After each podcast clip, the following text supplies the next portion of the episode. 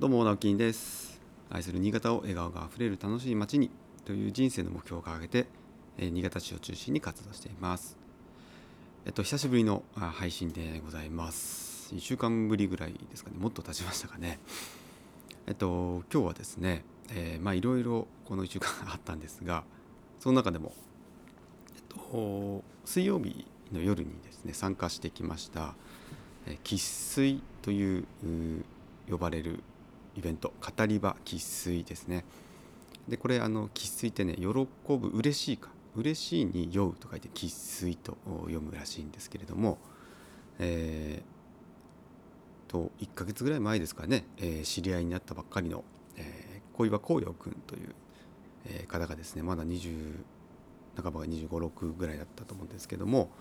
えー彼が、えー主催しているまあ、間借りしてですねお店を間借りして、えーそこでまあ料理を提供する。で、えー、とその知り合ったきっかけがですね、まあ、日本酒のイベントだったので、まあ、彼日本酒めちゃくちゃ詳しいんですけどあのまあ、自分がこうチョイスした日本酒そして今回はですね今回の趣旨は参加者がそれぞれ、えーおすすめ推しの一本を持ち寄るという、まあ、これ非常にね楽しかったんですけど、えーそれをまたねみんなでこう飲み飲み合うというかね、えー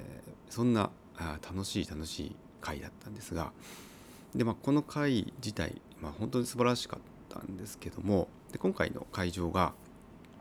えっと、西区にある夢を語れ新潟というですねまあラーメン屋さんですね。あの結構ご存知の方もいるんじゃないでしょうか。超人気店。私まだ行ったことはないんですけどあの前の道を通るたびに、えー、大体10人ぐらい並んでてですねすごいすごいなと思ってたんですいつも並んでるんですよ。でめちゃくちゃ人気なんですがでその、えっと、水曜日定休日で、えーその日を、まあ、曲がりしてですねこうよくんが、まあ、夜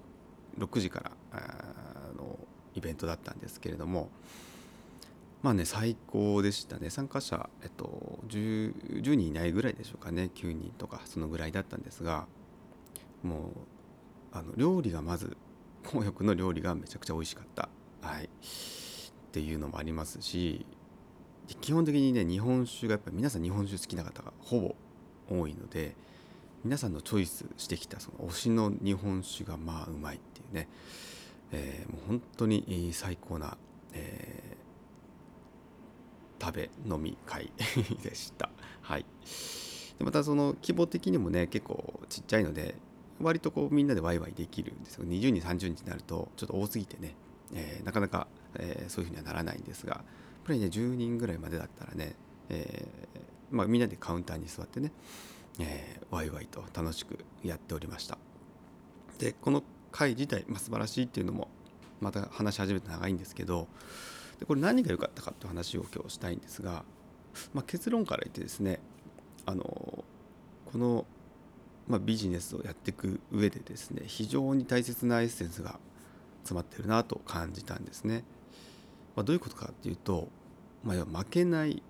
戦い方をしてるなと思ったんです。でこれを説明したいんですがあのこれ別に私があの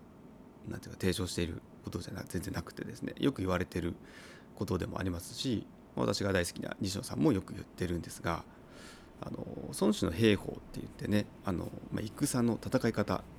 ていう結構有名な、え指南書みたいのがあるんですけれども戦争はねこうやって戦いましょうとかこうやって進めていきましょうみたいな。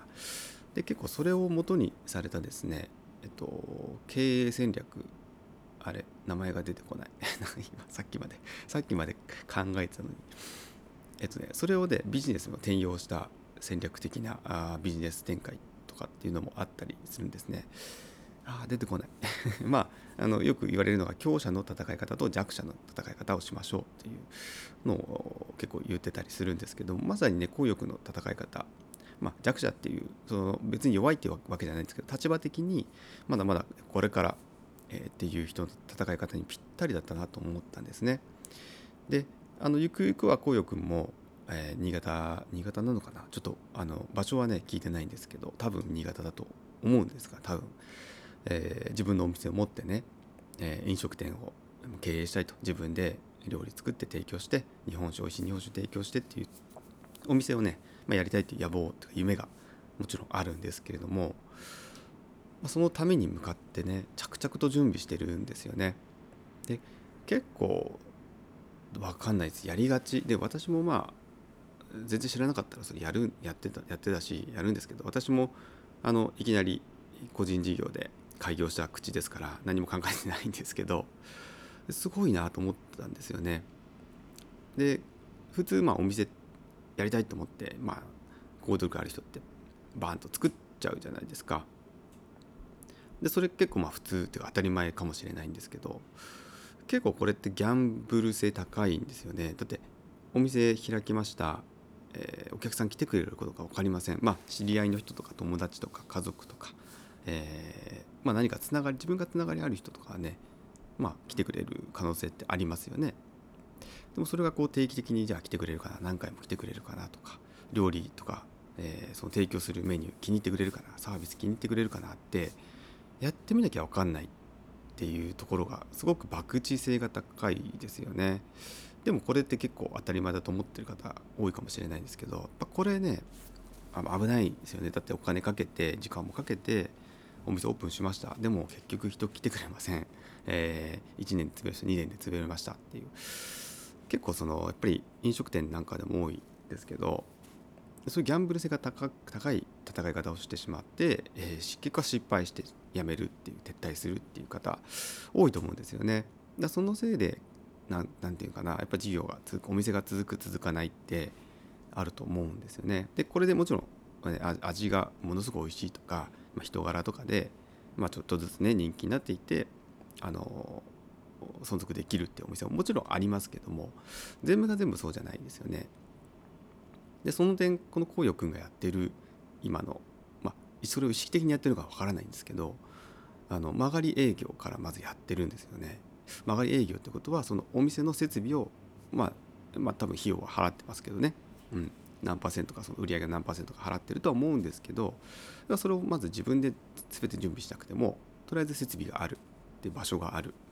うん、で、えー、今営業できるという状態がまずあるところで、えー、自分のその作りたいものとか提供したいものっていうものを投入していく。でそれを、まあ、ちっちゃくちっちゃくイベントからやってってるっていうのが、非常にこれリスクが少なくて。済むわけですよね。一回開催するので、まあ、数万円とかってお金かかるかもしれないんですけど、まあ、その10人ぐらい来てくれたら、まあ、ペイができるとかえー、そのぐらいの規模で、ま、チャレンジしてるんですね。でこれを、ね、何度何度もやってるらしいです。今ちょっと何回目か忘れましたけど私今回初めて参加したので、えー、結構常連さんの方とかもね毎回来てますなんて人も何人か言いましたがあのすごくいいなと思いましたまずスモールスタートでちゃんとやってるっていうところでかつあの本当に料理美味しかったです。なんかすごくね人柄が出てました。紅浴の人が出ててあまた来たいなって絶対に思える可能性が高いと思うんですあれは。私は少なくともそう思ったんで。でこういう人ファンをやっぱりちょっとずつちょっとずつ増やしていけば、まあ、毎回イベント来てもらえるとかなるべく、えー、イベントに足を運んでくれるような人が増えるっていうことはまあ単純にそれお店じゃあオープンしましたってなった時も必ず来てくれるはずなんですよね。やっぱりそのお店っていうものをまず作るえー、そうやって勝負実際ね、えー、大きい勝負をかける前に前から固定客みたいなファンみたいなものをある程度こうつながっておくっていうのが非常にその、まあ、個人事業を開設するとか、えー、お店を作る上であのめちゃくちゃ大事だなっていうことをしっかりやられていれば紅葉くんのこの今回の、まあ、会に参加して、えー、非常に強く感じましたしなんかそこからまたね学びが、えー、できるなと私自身もなんかこう頭では分かってましたけどそれを実践されてるねやっぱり紅葉くんから学ぶべきことは非常に多かったなということで今回、まあ、非常に感心したんですね。でまだねで20代半ばでちゃんとね考えてるなと思って、えー、非常にあの拍手を送りたいぐらい あのしっかりしたね方でえこれからもまあ応援していきたいと思ってますしまたねこよくもあのイベントやったら是非足を運びたいなと思うので皆さんもあの気になる方は新潟の方特に是非あの小岩紅葉くんの、ええー、ですね語り場喫水っていうなんか調べ調べるとどっかからどっかしら出てくると思います。ツイッターとかインスタとか。アカウントありますので是非検索してみてください。一緒に美味しい食べ物美味しいお酒飲みましょう。はいということで今日はですね、えー、そんな負けない戦い方をするという非常にあの仕事事業をね起こす上で大切な、えー、私自身のちょっとこうじじあの自戒も込めてねそんなお話をさせてもらいました。はいということで、えー、今日今日は土曜日ですけどね私、え第1土曜日なので出勤でございます、